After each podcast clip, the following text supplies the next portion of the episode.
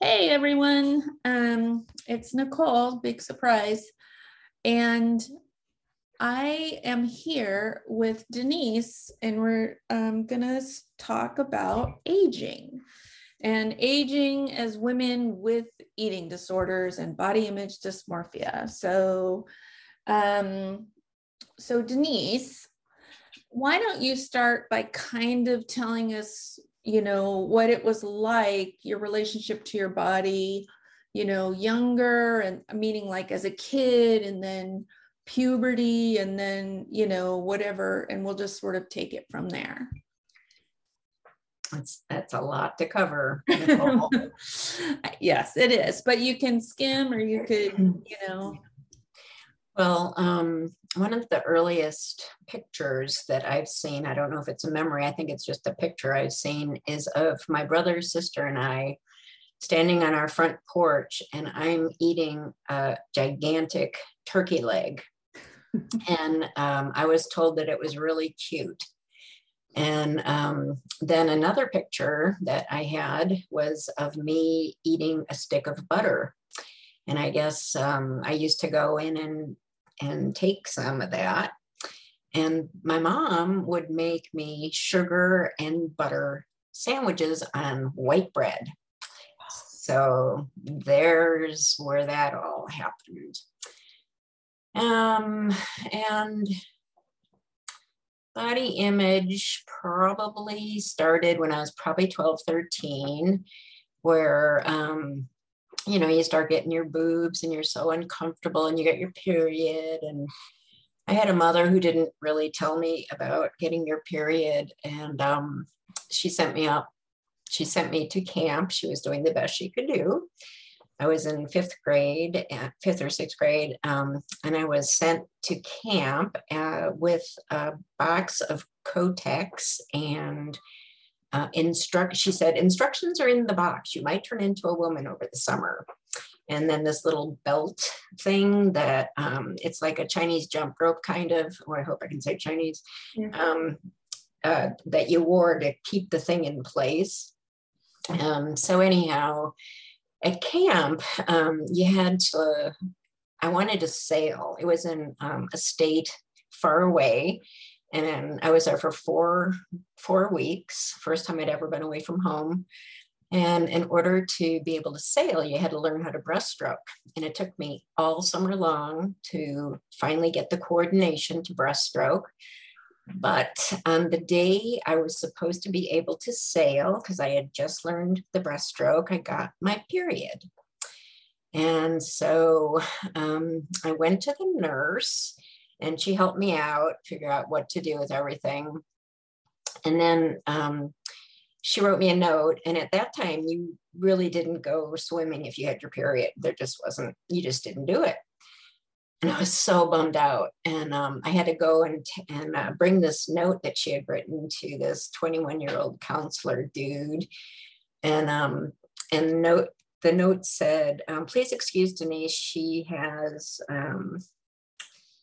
What did she say? She didn't say menstruation. She said um, something else, but I thought what she said was menstruation.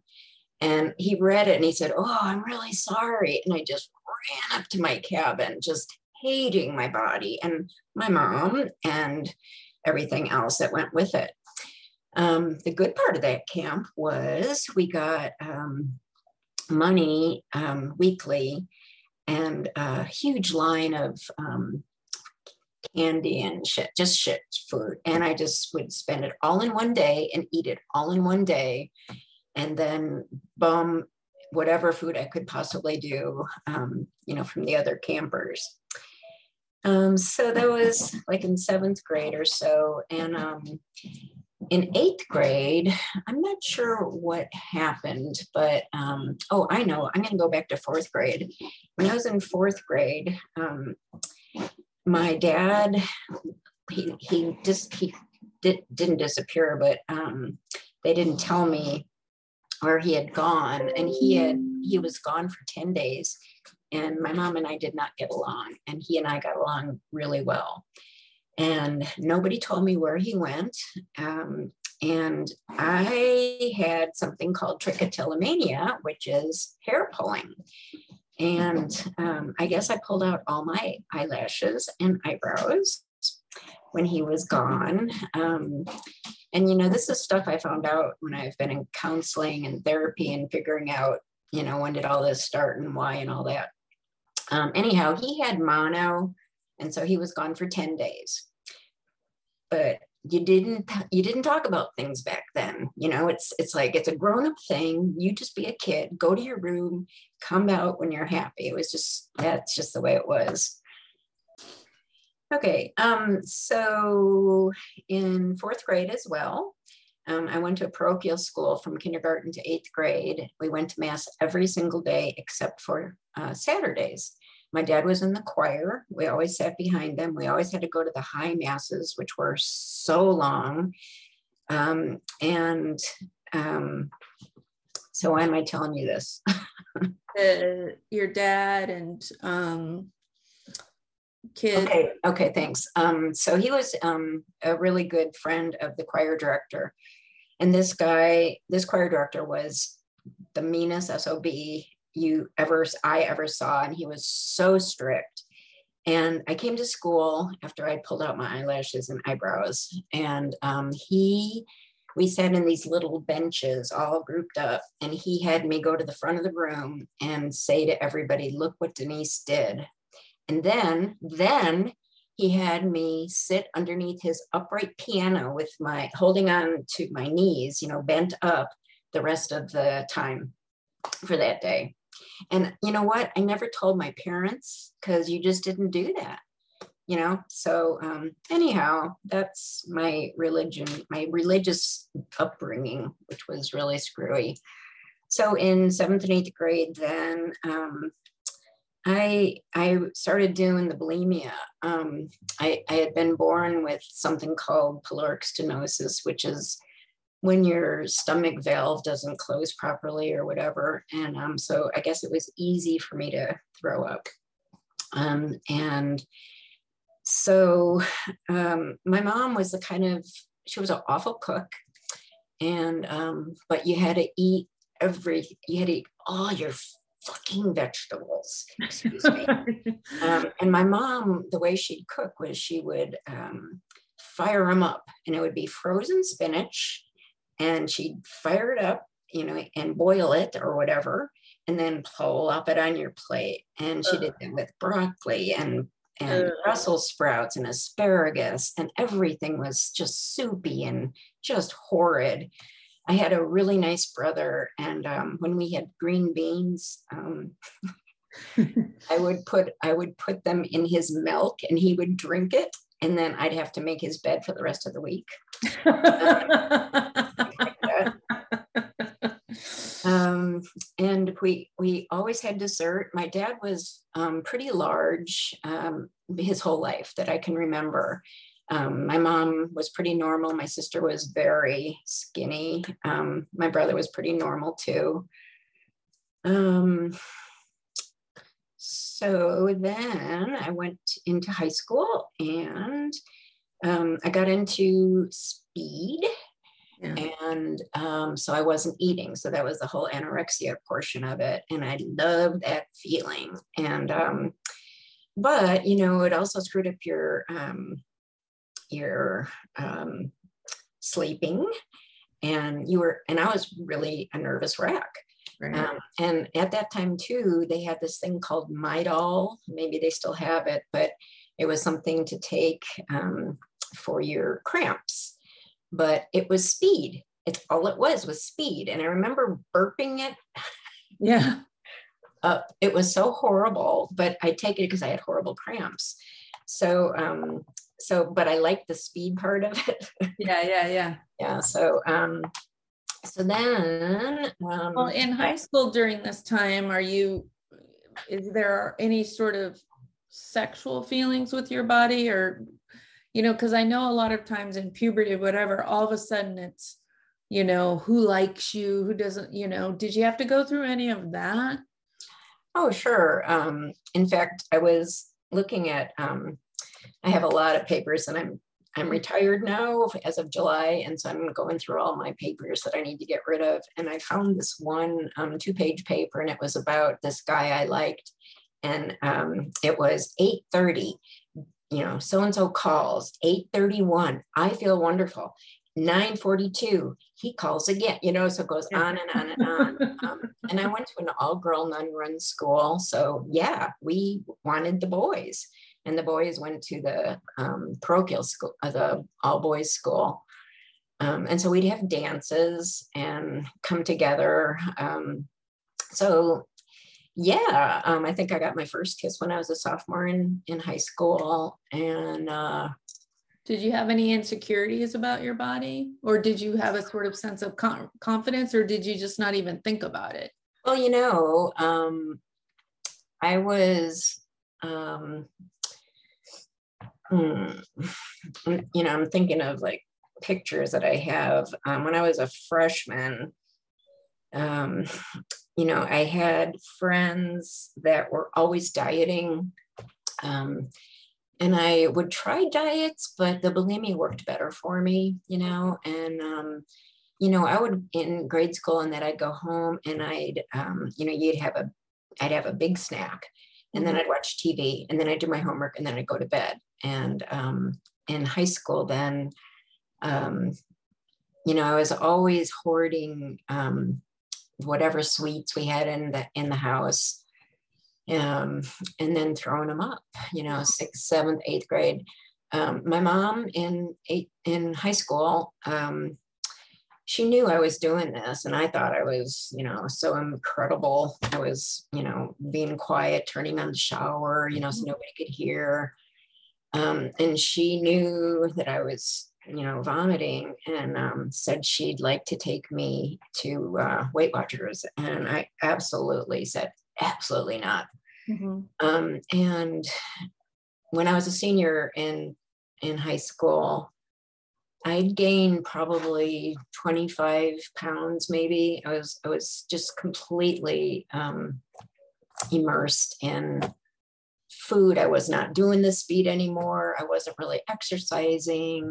Um, I got in trouble a lot with the nuns. Um, I was kind of a rebel. Um, I was drinking a lot um, and then throwing it up, mm-hmm. lying to my parents, um, you know, all that, going and getting into pot. Um, and then when, when I was a senior, um, again, my mom had asked me if I wanted to go to Weight Watchers, whatever. And um, I said, okay, because I was feeling really kind of desperate and very depressed. Mm-hmm. And I didn't really know what depression was. And I'm pretty sure I was probably pretty depressed as a kid. Mm-hmm. Um, but this was something that um, my mom and I went to, and um, it, it taught me how to eat.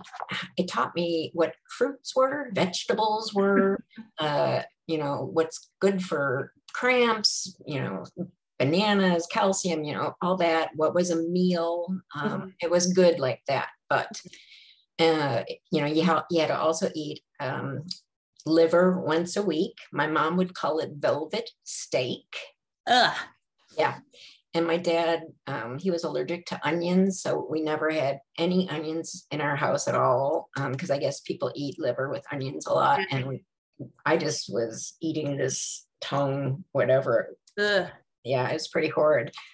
Um, but my mom, I thought, um, you know, she didn't tell any of my friends. She got all the the, the right food in there for me. Um, but I left there because they'd um, weigh you at the front of the room. Um, and if you had gained, they'd let you know. Mm-hmm. And if not, everybody got an, a clap. But if if you had gained, it was, you know, people were like, oh. Yeah it was just um, mortifying, you know. Yeah. So um, then I went into college and um, I got totally into drugs and um, got really skinny. Um, the food was pretty um, awful there. Um, but I do remember eating these hot dogs that were green on the outside because I think they probably reheated them a lot. Yeah, yeah. And I really liked them a lot. Yeah. Um, but um, so then um, so in college did you feel sexual in your body or was it something that you enjoyed or again? Oh yeah yeah. Um, you know i'm, I, am lucky I, I, wasn't i didn't have any problems um, as a kid being molested or anything. Mm. um, you know but uh, the religion i was born into um, made you ashamed you know there was tons of shame in it um, for whatever you did if you lied if you mm-hmm. stole if you you know were disrespectful to your parents you know just all that just tons and tons of shame um, and so and i was really ashamed that i was doing this bulimia thing um, but i thought i had it under control because mm-hmm. when i went to college um, like on the first day i met this guy who was who became my boyfriend in my first um, lover um, freshman year. And we just did drugs, drugs, drugs. And life was just great. Right. And then um, my in March of that year, um, my dad died. He mm. was he was 58. He was my best friend. Um, I, you know, and I was like starting to get along with my mom my senior year, really because she had taken me to Weight Watchers but um, it really, really threw me uh, for a loop. And um, I got really heavily into drugs and, um, you know, pretending a lot that it hadn't really happened. It was in a different state that, than I was, um, than I was raised in. Um, so um, I, I dropped out of school after my second year and I went to live up um, into a different city with a friend, and um, the friend had she had a boyfriend, and I knew that, um, but I didn't think it was going to be a problem. Well, it was because we moved in together. I paid $120 total for an, a half of a duplex. Wow. Yeah, this is back in the 70s. Anyhow, um, she fell in love. And so she was hardly ever home.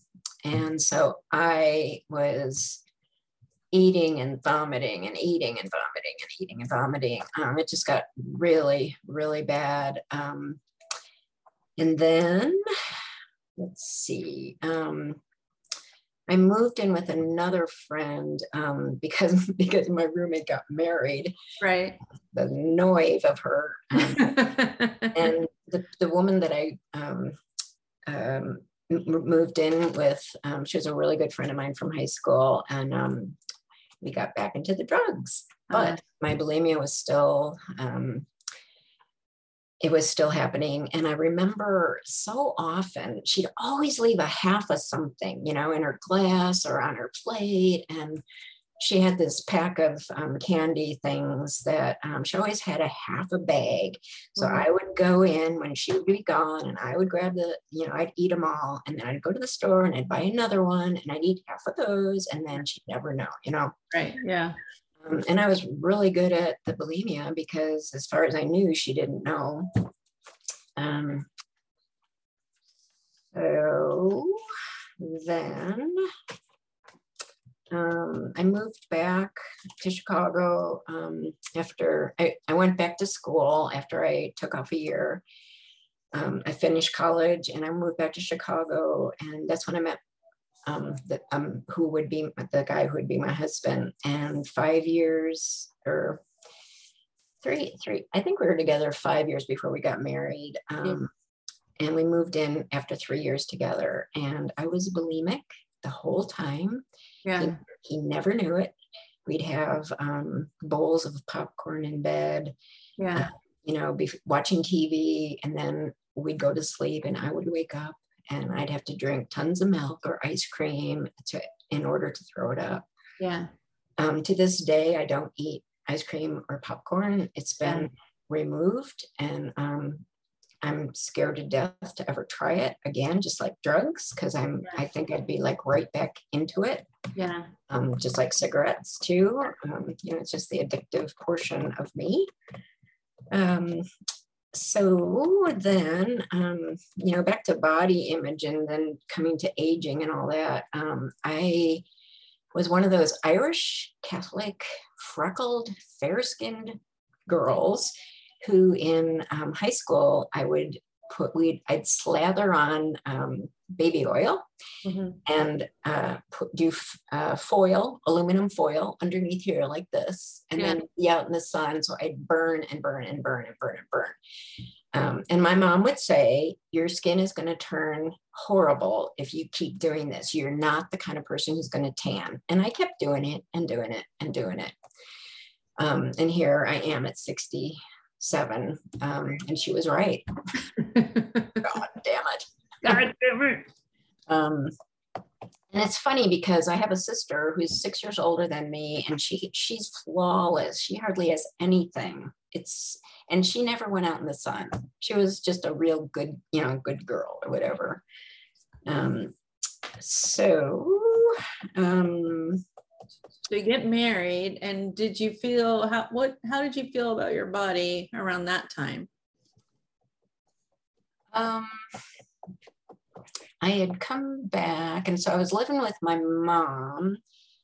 Um, and you know, like I said, my dad had died, and she had been seeing um, a, a, man for a couple of five years after my dad had died.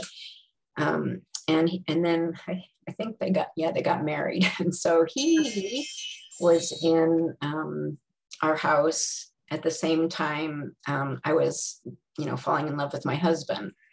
And so she was out a lot and I was out a lot. We didn't really, you know, we weren't really together a lot. Um, and um, I think I was just pretty much back then, um, you know, I was in, I was in love and um, I guess, um, you know, I, he, he, he taught me how to drink. He, he brought in beer into my life. I had been drinking all hard stuff, and he had brought in beer, and I brought in uh, pot for him. Right. so, you know, get wasted and and all that. Um, but I'm pretty sure I was exercising really crazily um, when I was a senior in college.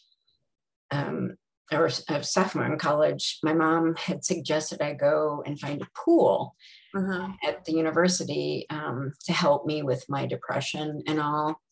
The funny thing about, um, you know, after my dad died, um, my mom and I were the only two people out of our family who would talk about it. Right. Um, and my brother and sister wouldn't at all. And so my mom and I got close, and um, she she was a swimmer. She um, you know, said, why don't you find a pool? And I did, and it started to help my life. Mm-hmm. Um, I also went to counseling because it was suggested, um, you know, if you've, you know, lost somebody, it's a good right. thing to try counseling. Um, so that was really helpful too, but I didn't ever tell um, a, a counselor that I had bulimia. You know, I was just so ashamed of it. Um, but you know, I did get married, and um, we had um, a fine life. And um, I lied to my husband the whole time um, I was doing it. Um, he'd been in an accident, and he couldn't smell really well. So I guess I was lucky, or whatever. I was good at it. It's, I don't mean to say I was lucky. I was good yeah. at it. and oh, so then I got pregnant. Um, and uh, pretty much right away, I was 35. Yeah, I was 30. Uh, no, I was 33. Um, and um, so, you know, we were really happy about being pregnant. Um, and this was a this was a really hard time in my life because uh, you have absolutely no control over your body when you're pregnant it just does, you know, you get big boobs, you get pain, you throw up, um, your stomach gets so big, you have no control at all. And um, I was I was really in my disease um, for probably the first six months of my pregnancy. Mm-hmm. Um, so I was I was vomiting um, with me being pregnant, and I kept saying to myself, it's just like if I had the flu for six months. You know, it wasn't, oh my God, I'm harming a baby. You know, I might be harming a baby. Right. and that baby is um, almost 35 wow months and he has his own two kids and um, so that worked out um, my second child then um, or actually when my when that son was two yeah um, that's he, he when you have a two-year-old Yeah. you are also totally out of control because so are they. And um, he was just a wild guy. And um, i was one of very few people um, who stayed at home the first couple of years um, of his life. You know i was a stay-at-home mom um, so it was a, a lot of um, you know looking for other mothers a lot of alone time a lot of um, you know, hating that I, I couldn't control me or him or the bulimia or whatever. And um, so when he was about two and a half, this was my absolute bottom. Um, I was downstairs in our basement and I was um, doing the bulimia and he kept calling my name and I'd go upstairs and put another video in for him, you know, to watch because he was interrupting my thing. Mhm. And um, at one point, he called my name, and I was so weak from vomiting. I was probably vomiting like, I don't know, half a dozen times a day, maybe. Um, at that time, um, I was so weak, I couldn't even lift my head up to even stand up. And what came to me, I believe, um, was maybe my higher, uh, higher power, I don't know, miracle, whatever. Um, but what came to me was um, what's going to happen when they find out about me? It wasn't what's going to happen to my son if he falls down the stairs because I'm passed out. It was Mhm. like the first time that I came to realize that what I was doing was affecting another person oh wow. My son yeah. So that was my absolute bottom.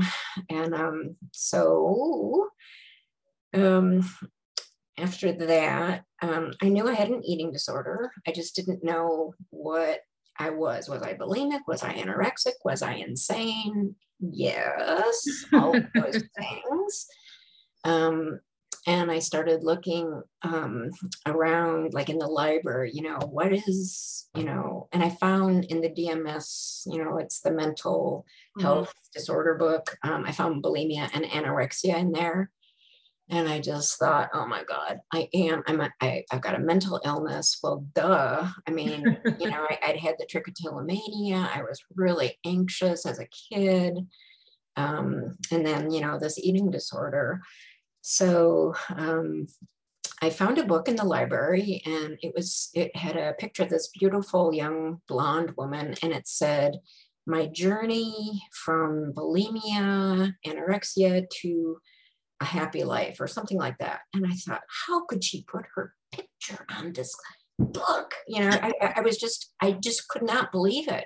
'cause It right was such a secret to me, you know. And Yeah. um, so I read the book, and um, at the same time, I, you know, I was reading the book, you know, little by little, and um, at the same time, my brother came to visit, and my brother was an alcoholic, and I didn't know it. And um, you know, we had kind of thought he might be, but we weren't so sure. And he had come um, and essentially was drying out on the airplane, and then he came to our house and he went through he started to go through withdrawals and um i my like i said my son was little and my brother didn't get violent but he was hallucinating um he'd fallen he'd gotten a huge thing on his head um I brought, I wanted to get my son safe, so I brought him to a friend's house while my brother, while my husband and I brought my brother to the um, hospital.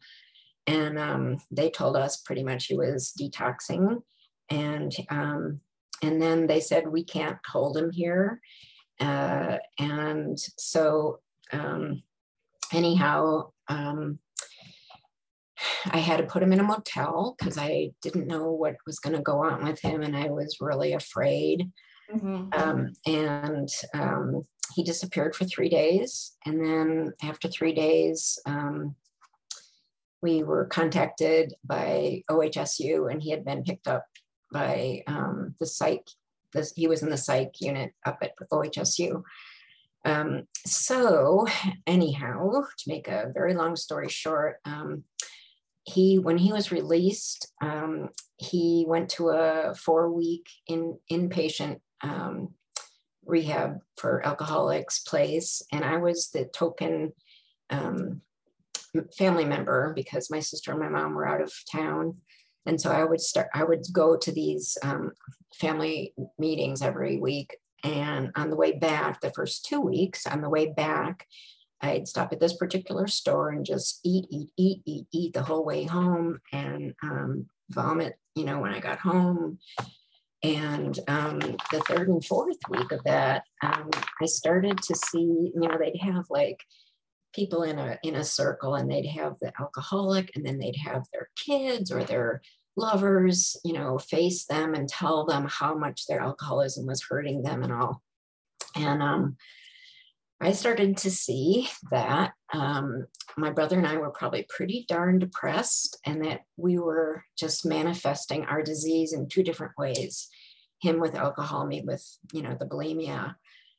Um, so anyhow um, that was all going on at the same time when i was reading this book. And anyhow the book um, she said in it it's not it wasn't oa approved but what she said in the book was she went to an oa meeting that someone had brought her to. And i'd never heard of over overeaters anonymous.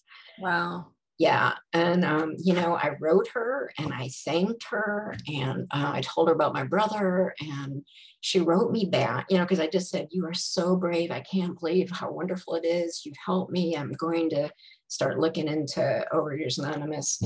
Um, and she wrote me back and said by now you probably realize that alcoholism and depression and eating disorders um, and drug addictions all run in the same family um, I hope you get help or something like that. Um, and then I started looking up in the yellow page, or yeah, we had yellow page. We had a yeah, photo yeah, yeah.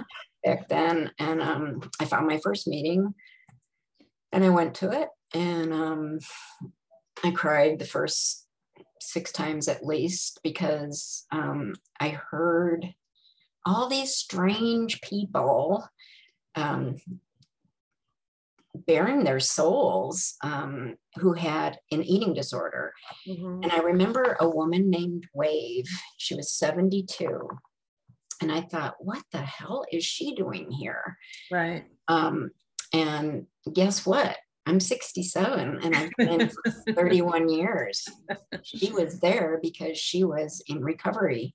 Right. Um, so um, then um, I started, oh, then I was pregnant again with my second child. And um, by this time, I'd had probably three year, three, four years of, of program.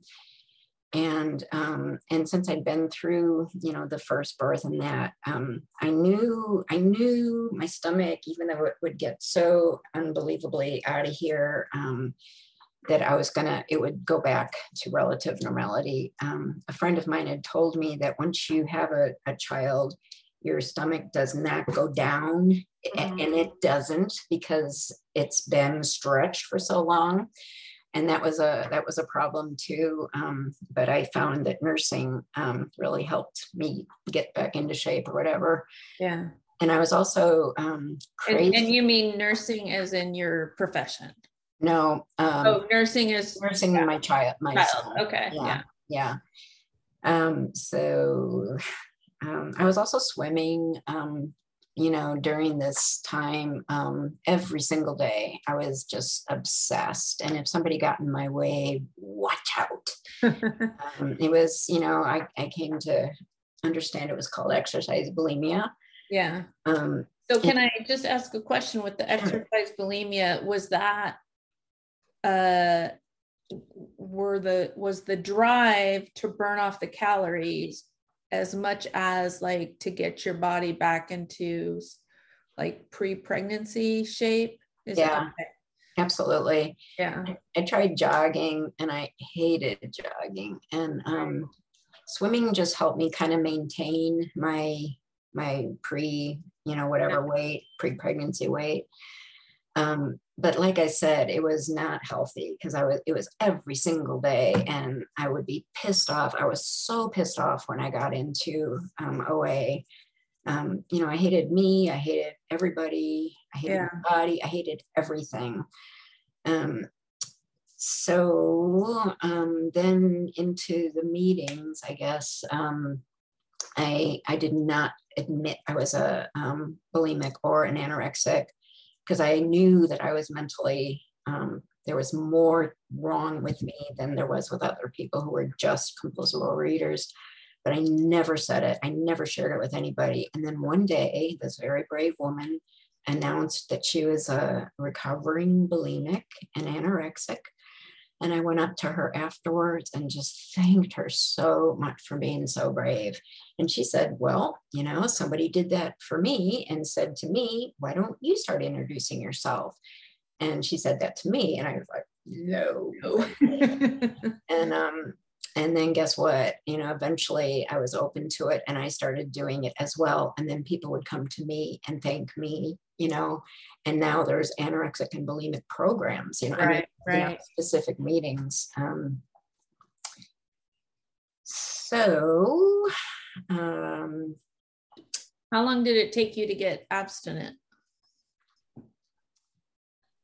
Um, it, well, probably um, it was not removed right away. Right. Um, I I think that uh, it probably took me like six to nine months, and my mom had come to visit at three months, mm-hmm. and I totally lost my abstinence with her. And um, we were at dinner. She brought us out to dinner, and um, you know, she said whatever she said, and I went and I threw it all up and came back and finished dinner. Right. And um, you know, that's pretty much what it was. And and um, at that time too, you know, my husband would go to the store for whatever it was because he knew he'd have to face me, you know. Um, you know, he knew something was wrong too. Um, but I, you know, when I finally told him that I was getting that I was in OA, and um, I really thought he was going to leave me because um, it was such a disgusting thing, and I had so much shame about it, and um, felt, you know, until I got into the rooms that I was pretty much the only one doing it. Right.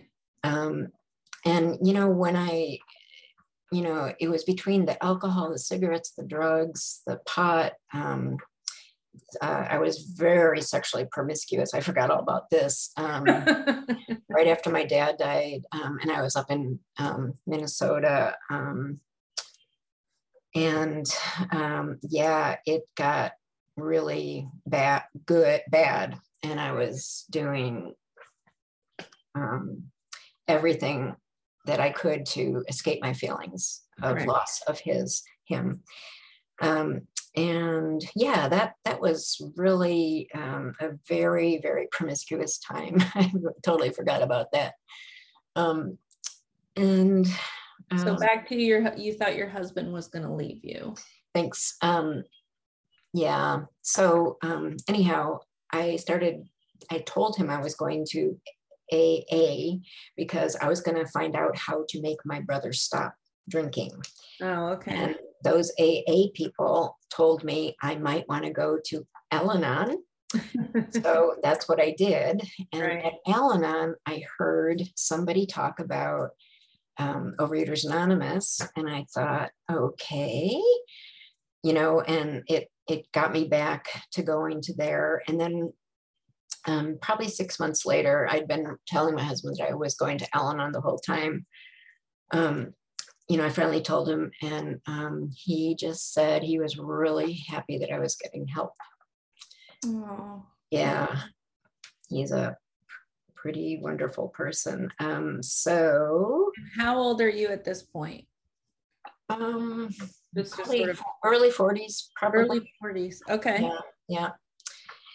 Um, so then I, you know, spent a lot of years uh, well, you don't want me to go back from like 40 to 60 right now. No, but let's talk. So you're abstinent, and so this mm-hmm. is perfect. So now you're in OA, you're abstinent, you're doing the deal, and you're starting this in your early 40s. Now, did you also get abstinent from your exercise bulimia? Eventually, but that took a long time. Okay. Um, So now your body's aging. Yep. What was that like to kind of like finally get to this place of like, okay, I'm in OA, I'm abstinent and whatever. And while that's happening, you're in your 40s and going from 40 to 50 is quite, I mean, in terms of our aging process on our bodies, Mhm. is really for me like that's when you know if you're in your 30s a lot of people will tell you you're still young Yeah. And but in your move from your 40s to your 50s no one's going to well older people will tell you you're still young but Mhm. culturally you're not considered young anymore Mhm. because now your age is actually starting to show itself Right. so do you do you remember what that was kind of like? You know, um, I think that I was raising my kids from 40 to 50 pretty much.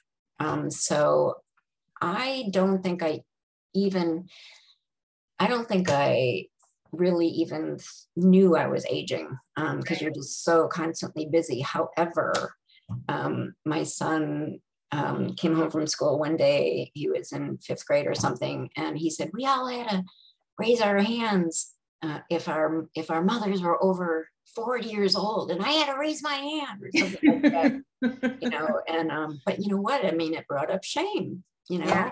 And it's like if I had had my children when I was in my 20s, they wouldn't even be alive. You know, I would be dead. So um, anyhow, my uh, the aging thing for me started really when I was like in my 50s. Um, Okay. it- it's like these last 10 years pretty much.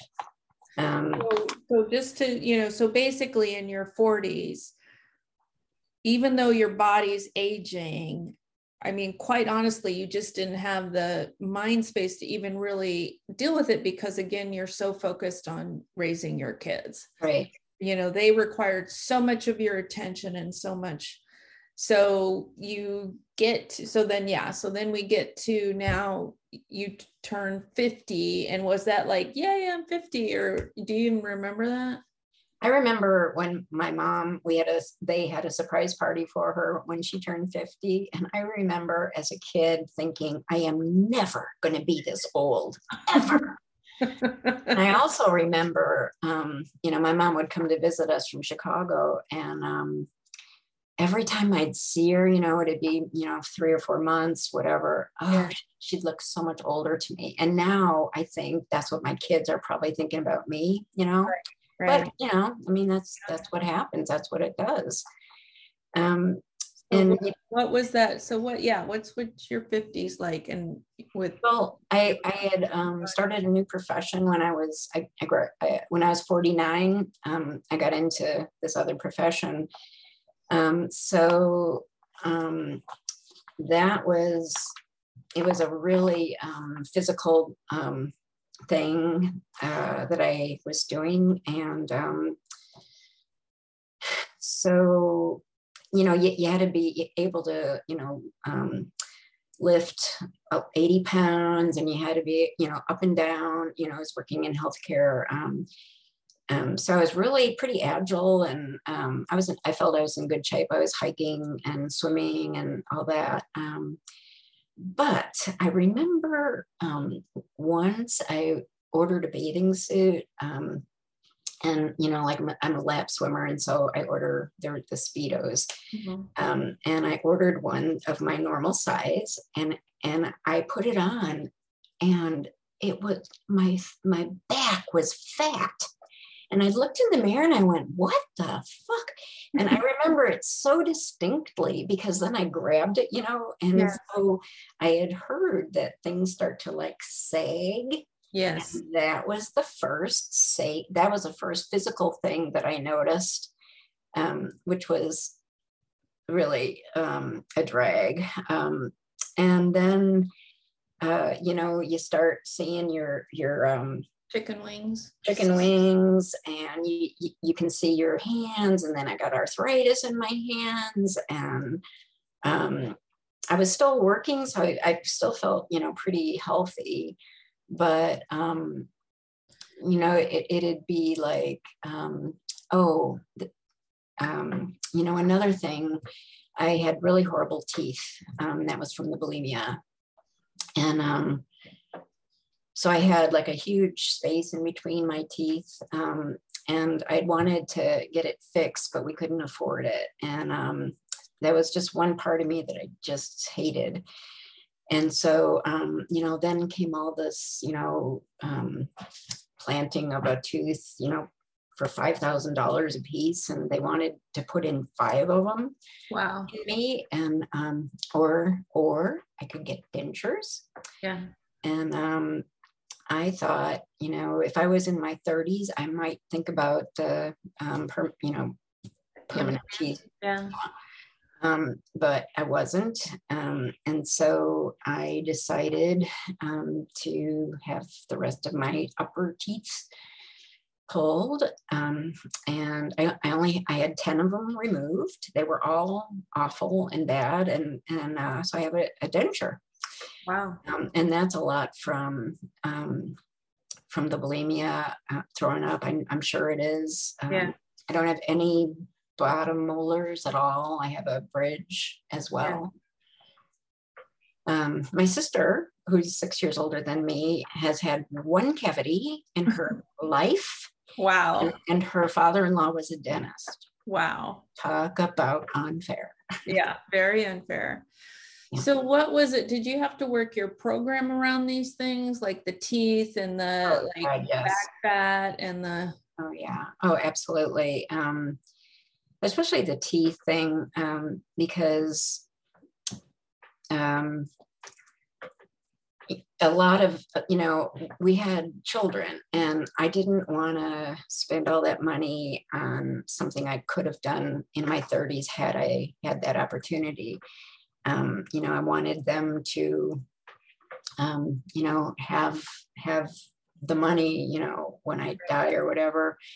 Um, and um, so yeah, I had to, you know, um, do the the steps around them um, that I was powerless over. You know, the crack in my mouth, the you know split in my teeth. I was powerless over what I had done to myself, um, and I came to believe that I needed to decide on what was best for me and my family. Um, and um, and then I had to turn it over.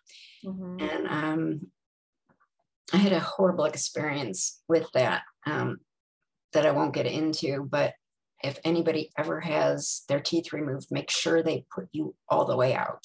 Is all I'll say. Yeah. Um, okay, so then um, now um, um, you know I've, I've said about the effects of um, the wrinkles and yeah. my, my mom would say to me you always frown you're always frowning you're, those lines are going to last and you know you don't you don't ever i never listened to my, my mother um, until she was much older and i was too. Um, so i got the teeth thing i got that thing um, I, am getting this thing here that people can't really see, but it's um, if you ever watch Star Trek Star Trek, there's these people called the Cardassians, and, and it's not the Kardashians, the girls, it's this alien race. Yeah. And this is exactly what they look like. And oh, okay. because I think the skin starts to sag. okay. Um, there was a funny movie that I watched with some friends, and um, they'd stand next to each other the the lines on the neck going yeah. down. Oh yeah, okay, yeah. like the tendons. Yeah, really yeah. becoming prominent. Yeah, okay. They're, yeah, they're becoming much more prominent. And um, there was a movie that we had seen, and so a couple of friends of mine and I would stand next to each other, and we would pull it back and we'd smile. We'd pull each other's back and smile. Oh wow! yeah, yeah.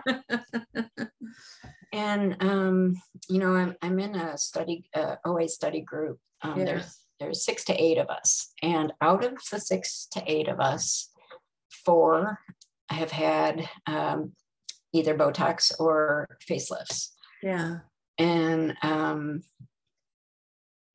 you know, it's it's like when you know, we, we had Barbie dolls as kids, and yeah. I did not. I had G.I. Joe, but other kids had Barbie dolls. Um, and and you know, the whole um, the whole presentation of her body was so bizarre that you know and all and we'd all try to um, emulate what she looked like um, you know and in the magazines you know you wanted to be skinny and you know there, there was just so much um, media that was um, you know being fed into us or whatever. Um, so okay i'm talking barbie dolls that's not such a good thing no, but again, like so you you were talking about this study group and like about half of them are older yeah. women who are, you know, getting plastic surgery or right getting right. Botox and yeah. And um, you know, uh, one of one of us was getting um, Botox for um, uh, urinary incontinence because that's what starts happening too.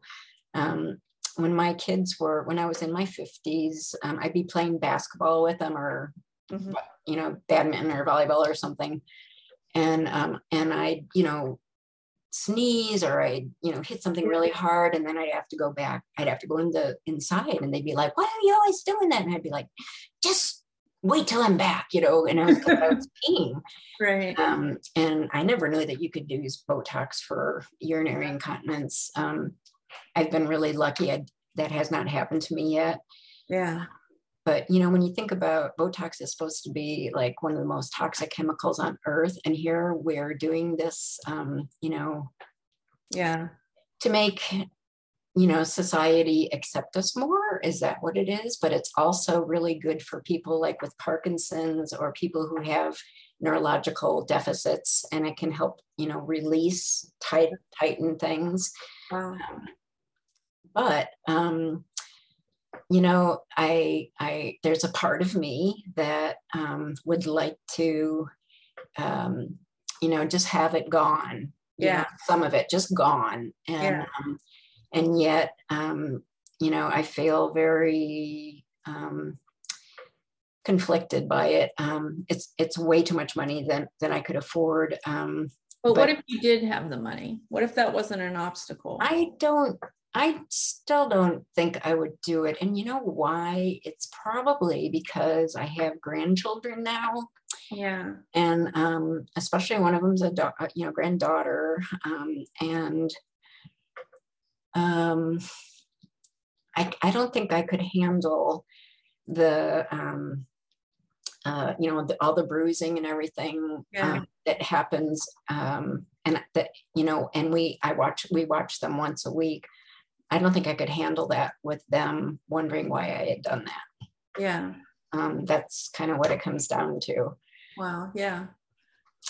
Um, and it's also very, um, it seems to, to be really greedy um, and, uh, you know, just not very true to yourself. And yet, because so many people are doing it, um, it makes people like me who aren't doing it worse. yeah, know? look even older. Yeah, exactly. And um, you know, when when we get to be older, you know, you're supposed to be revered as wise and all that.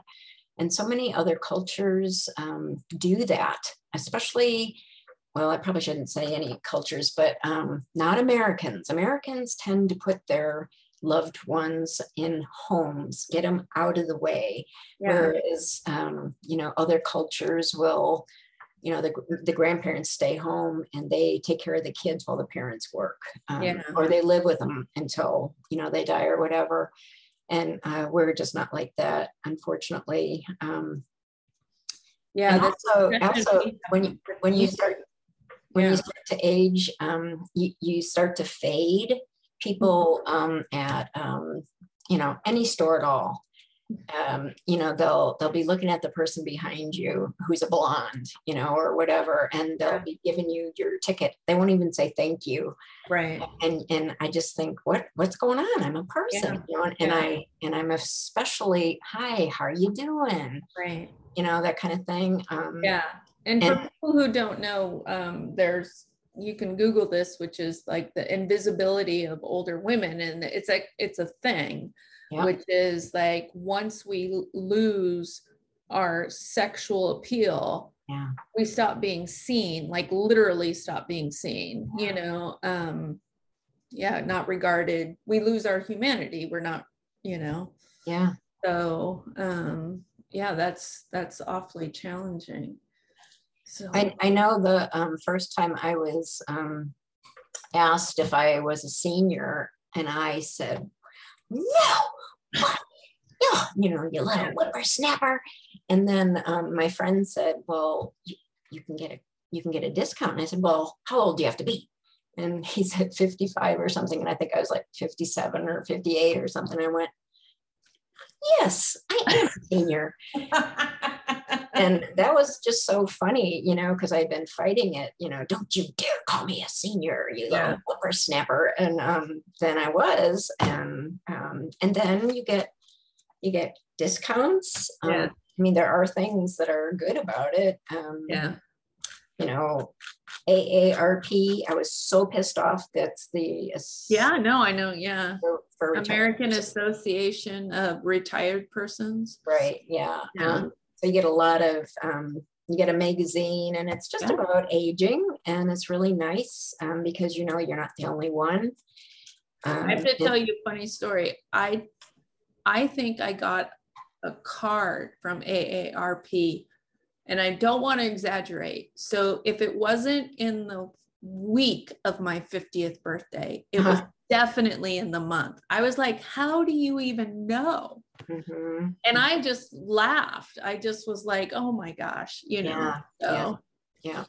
But anyway, yeah, you do get discounts and, you know, the aging. I know that going back to like, you know, that, you know, women our age getting Botox just makes us look older is um, uh, there was an interview or something with Paulina Porizkova, who was, you know, a really popular model in the 80s and 90s. And she hasn't had any work done. And she actually, you know, did, I don't know, I'm not exact, I was a TikTok, but basically there's an interview with her and she's, you know, she's only wearing like a shift or something. And and she's talking about how she would look for women that looked like her, her age that looked like her, and she couldn't find any. Mm. You know, because she said it went from like young to Betty White. Yeah. You know, and you know, that middle, you know, 50, 60, you know, was like no you're not allowed to to be older as a woman or to if you're going to be older you shouldn't look older right right you know and it's not i don't want to turn this into putting down women who do plastic surgery and everything i specifically want to talk about you know having an eating disorder and body image dysmorphia and how that even complicates this. So, for example, if I didn't have an eating disorder or body image dysmorphia, I might like just think about it, like consider it. Sure. But unfortunately for me, because of the in, incredible perfectionism that I've had towards my body, mm-hmm.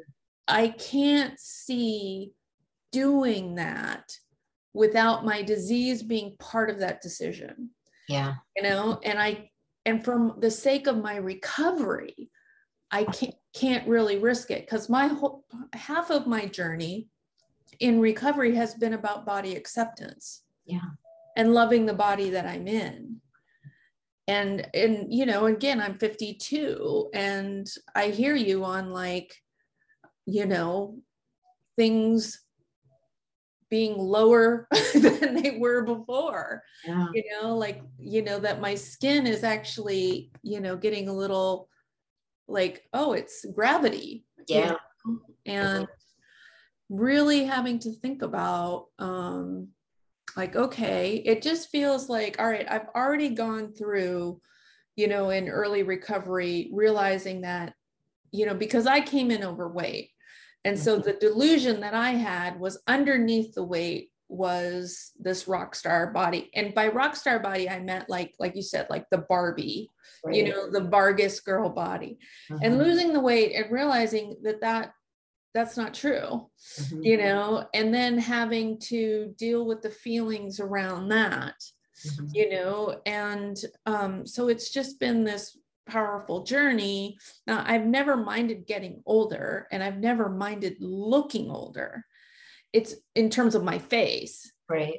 But in terms of my body it just it's like man, just when I got to some body acceptance, you know, and really appreciating my body, you know, in my 40s and late 40s, it's like, oh, mm-hmm. you know, I, and like I said, I did not mind the lines on my face, mm-hmm.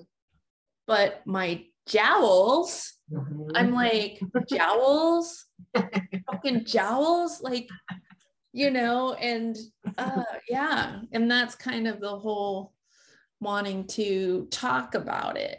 You know, I always like to talk about what in our fellowship we may be struggling with it. It's like, okay, if I'm struggling with it, I know I'm not terminally unique.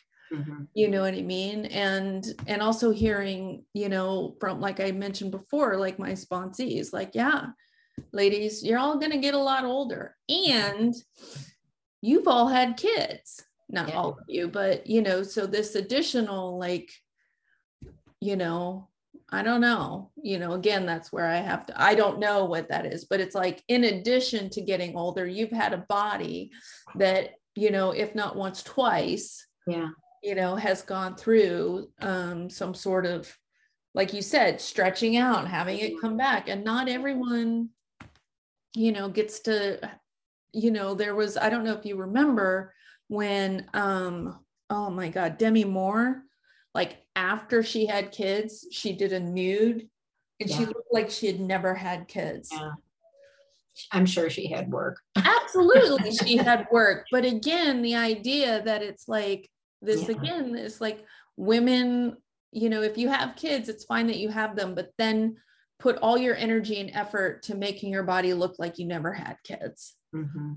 right. you know and it's just yeah well and you know the um, it's not just your boobs and your skin that say but um, you know women for whatever reason get the thing around the middle which i've got oh right and i have always wanted a flat stomach and this really bothers me to this day um, yeah. you know so i'm you know looking into um, you know what I saw a guy play, I think it's called planking the other day, you know. Yeah, yeah. Um, and I thought, okay, I'm going to do that. So, you know, I still have that yeah mindset of, um, you know, I want a flat stomach, you know. Yeah.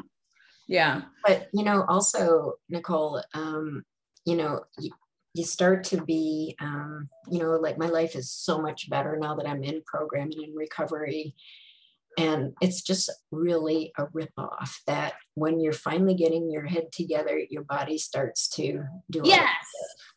That's exactly what I've been thinking lately. Is like, are you fucking kidding me? I'm finally getting that phrase, youth is wasted on the young. Yeah.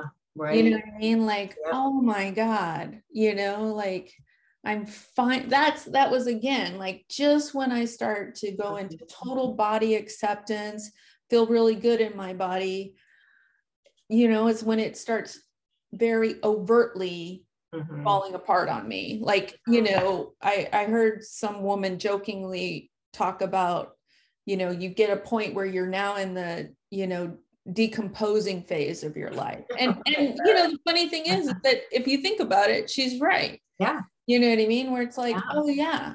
Mm-hmm. you know it's just the slow decomposing that we call aging right. but just that things are just breaking down breaking down breaking down. Yeah. You know? And then as women we have to deal with the fact that men somehow get sexier as yeah. they get older. Yeah what's with that yeah and and we somehow you know become more vile i'm like what yeah. mm-hmm. you know so yeah the thing about the planking is is that makes me think about that is is that my grandmother I mean, she had, you know, something where older, older, like, you know, 80s and, you know, where her whole inside was just falling down, mm-hmm. You know, and I'm like, are you fucking kidding me? Yeah. so that's the whole like yes ladies do your core strength you know what i mean? But it's yeah. And you start losing bone um, bone mass as well. I had my first bone scan um, a couple months ago and so i have um, what do they call it? Degenerative you know so what it is is um, osteoporosis um, and they say that you know women who are shorter and maybe um, smaller are um, more destined to have osteoporosis yeah. so then what do you do you know um, you know I, yeah. I, do, I do weight bearing just with um, you know um, bicycle yeah. and with weights but then they want you to take this uh, you know medication and it's got so many odd effects you know um, side effects but also i also am on um, i've been on uh, antidepressants for a long time when i finally got yeah. you know into oa into um, counseling um, and and it's helped me so much. And you know a lot of it was you know, well, you're, you might, you know, have purple, you know, bubbles coming out of your ears when you're 90 or whatever. But I was like, yeah, but I want to be sane with my children. I want to enjoy this time. I can live with the side effects later. Right. Right now, um, yeah, it's just really important, you know, so, um, so, and then, and then the other thing about aging that is happening now um, with with friends of mine who are maybe you know, I don't know, 10 years older than me or so, is that they're breaking their hips. And um, I've got a really good friend, my first sponsor, who had a brain, she has a, she sustained a traumatic brain injury because of falls. Mm-hmm. Um, and so she's living in a, you know, in a place now. Uh, her total, you know, personality is totally different. Yeah. Uh, dementia is happening with um, friends of mine uh, a friend of mine, uh, she, she, was diagnosed with Alzheimer's at, at 65.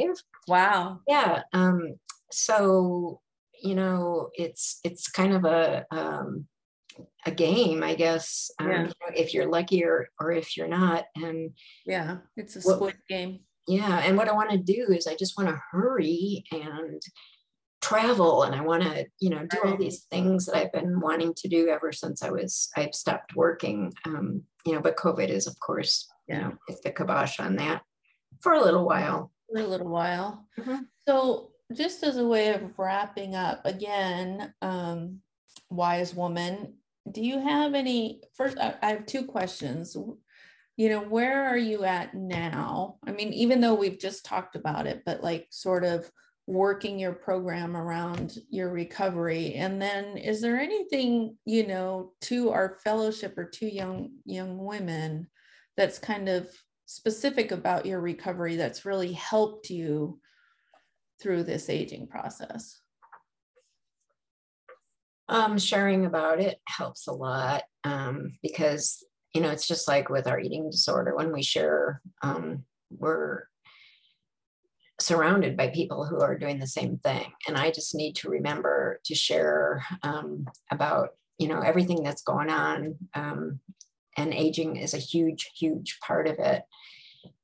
Um, I feel like I'm, I would probably say stay out of the sun. Yeah. And, um, work on your cores. Yeah. Um, um but you know when i first got in i was only going to one meeting a week and i go to three or four now.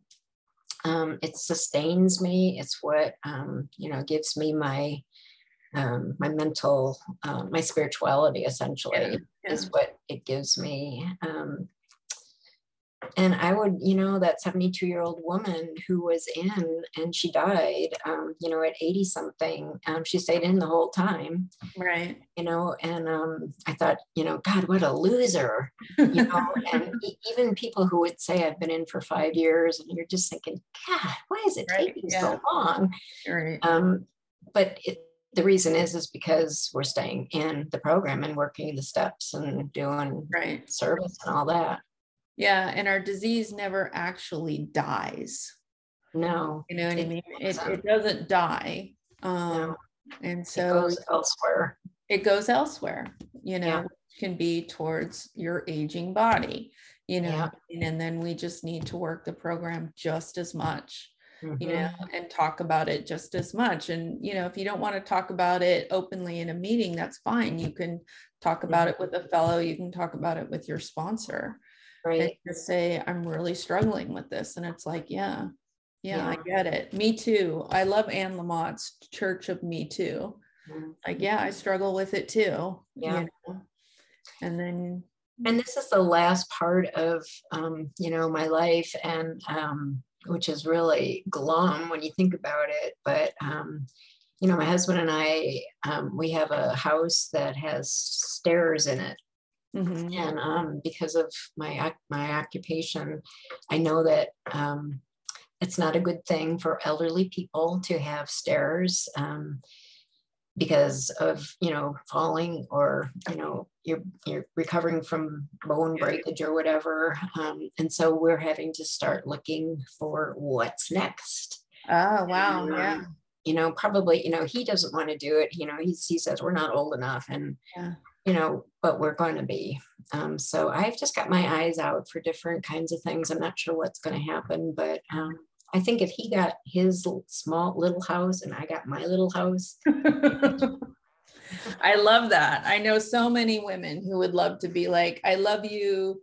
Could you move across the street? Yeah. You know what I mean? So, yeah. And on that happy note, thank you so much, Denise. You're, sure. You've always been very gracious when I ask you to do things. And I, I really appreciate that. And well, hopefully, yeah, um, I can get you to come back. So, and with that, uh, all right. Thanks, everyone.